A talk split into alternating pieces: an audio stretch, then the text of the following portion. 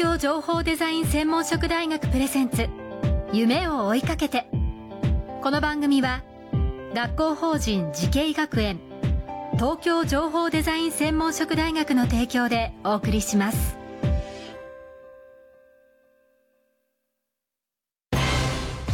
んな未来あったらいいな。こんな世界できたらいいな。情報とデザインの新しい学びをクリエイト。才能と未来を共に育てる。学校法人慈恵学園東京情報デザイン専門職大学。オープンキャンパス開催中。詳細はホームページへ。夢。それはもうすぐ実現する。新しいコンセプトとテクノロジーであなたの才能と未来が開花する学校法人慈恵学園。東京情報デザイン専門職大学プレゼンツ。夢を追いかけて。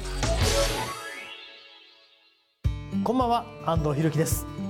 この番組は各界のトップそして世界に誇るリーダーたちとともにこれからの時代を担う若者たちへ夢と希望をお届けします。今夜のお客様は東京情報デザイン専門職大学情報デザイン学部教授平田俊明さんです。こんばんは。よろしくお願いいたします。よろしくお願いします。さあまずはあの平田先生のプロフィールをご紹介させていただきます。慶應義塾四季高校から慶應義塾大学工学部大学院で、えー、修士課程修了後日立製作所システム開発研究所そして IT プラットフォーム事業本部などに勤務されました。その後コンピュートロン株式会社に勤務しながら筑波大学システム情報工学研究科で博士課程を修了コンピューター通信制御ソフトウェアネットワークシステム管理ソフトウェア IoT 技術を用いたプラント監視システムの研究開発。ストレージ管理ソフトウェアのファイルストレージシステムの製品開発に携わり2023年4月から東京情報デザイン専門職大学情報デザイン学部の教授として就任されました。今実績をねご紹介させていただいたんですがもともとそういう分野にその興味を持たれたなんか経緯ってのはあるんですか？えっと大学の頃に、はい、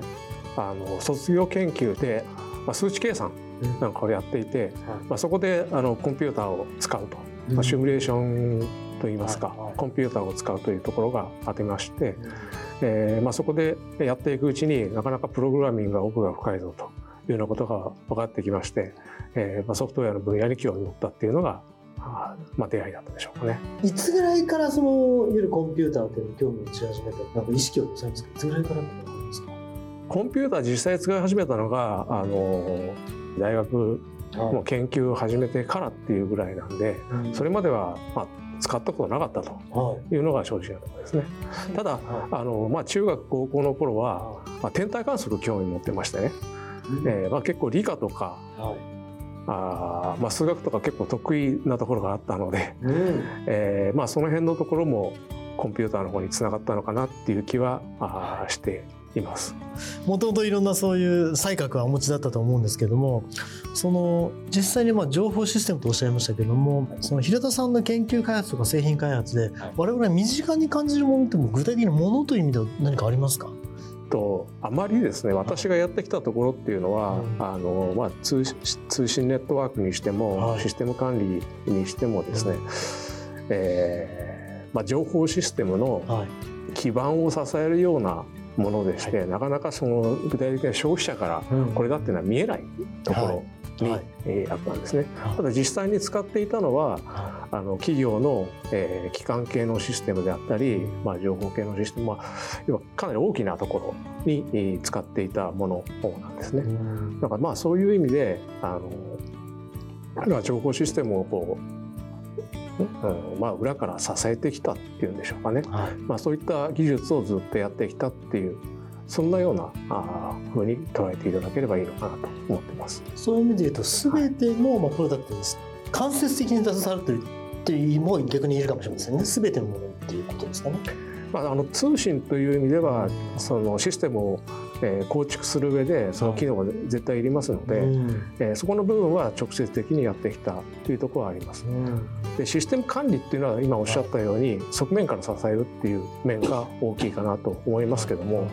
えー、まあ、情報システムをあの安定運用するためにはこれなくてはならないので、えー、まあまあ、そういう意味では非常に、まあ、これもあの一つのプロダクトではあったんですけども、まあ、重要な部分かなと思ってます。そうですね、はい、まあ、いろんなことが、まあ、そういう意味では間接的にでももちろん我々の生活に大きく関わっているし逆に言うと何かをか何かが変わる時には常に、まあ、平田さんの、まあ、やっていたことが必ず関わってくるとも言えるかもしれませんね。そういう意味では。そうですね、うん、はい。まあ、まさに本学の先生にふさわしいという感じはするんですけどもそのそういう意味で言うとこの今の実習を教えるということに関しては今回初めてになるんですか？えっと、それまでにまあ非常勤ではあのやっていたところはあるんですけども専任の教員として従事するのは初めてです。今私が直接取り組んでいるのは、まあ、AI とか IoT のところが中心なんですね。で特にあの、まあ、ものづくり分野でこれをどう生かしていくかというところを今私のテーマとして、えー、やらせてもらってます。はい。まあ、もともと日本は製造業が、うん、あ強いといいますか、はい。はい、そこが、まあ、これからも生きていく道かなというふうには思っているので、うん。はい、それをいかに、まあ、良いものにしていくかっていうその一つの手段が、まあ、AI であり IoT であるという捉え方をしていまして、まあ、私もそこに、まあ、興味を持ってやっているというところですね。はい。はい、まさにおっしゃったものづくりという意味では非常にこう、はい、日本は80年代90年代こう流星を誇ってきましたけれども、はい、その例えば今後の大学の名前にも入ってますデザインという意味で、うん、こうちょっとまあ遅れてるのかなというようなあの言い方をされる時もあるんですけど、はい、それに関して平田さんはそのデザインという意味ではどういうふうに思われていますか？立ち位置の立ち位置という意味では？えー、そうですね。私があの情報デザインって何のためにあるのかって考えると、それはあの、まあ、技術的にはえー、っとまあ、そういう、えーまあ、UX だったり、あるいはその VR とか AR とか、まあ、そういったようなことがあるかとも思うんですけども、まあ、本当に何のためにっていうと、まあ、新しい価値をこう創造するという意味でのデザインかなとい。うふうに、まあ、究極の目的と目的としては思っているというところがあって、まあそのいろんな技術をうまくどう応用しながら、あまず何を目的にどうするかっていうであの根本のデザインの部分から、まあ、それを実現していく、えー、技術を何をどう使ってどう組み合わせて最後ものを仕上げていくかっていう応用力の部分ですね、まあ、そういった部分というのを、えー、が非常に大事なのかなというふうに思います。まず応用力ということですね。はい、あの本当にそこがどんどんどんどん広がっていけばいいなと個人的にも思います。はい。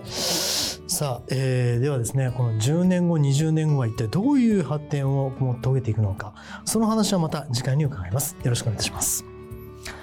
今夜のお客様は東京情報デザイン専門職大学情報デザイン学部教授平田俊明さんでした。ありがとうございました。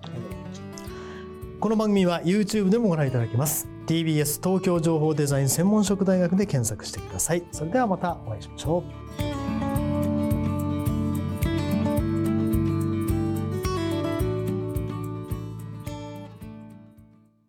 情報工学と人工知能メタバースとサイバーセキュリティ。情報とデザインの新しい学びがそこに。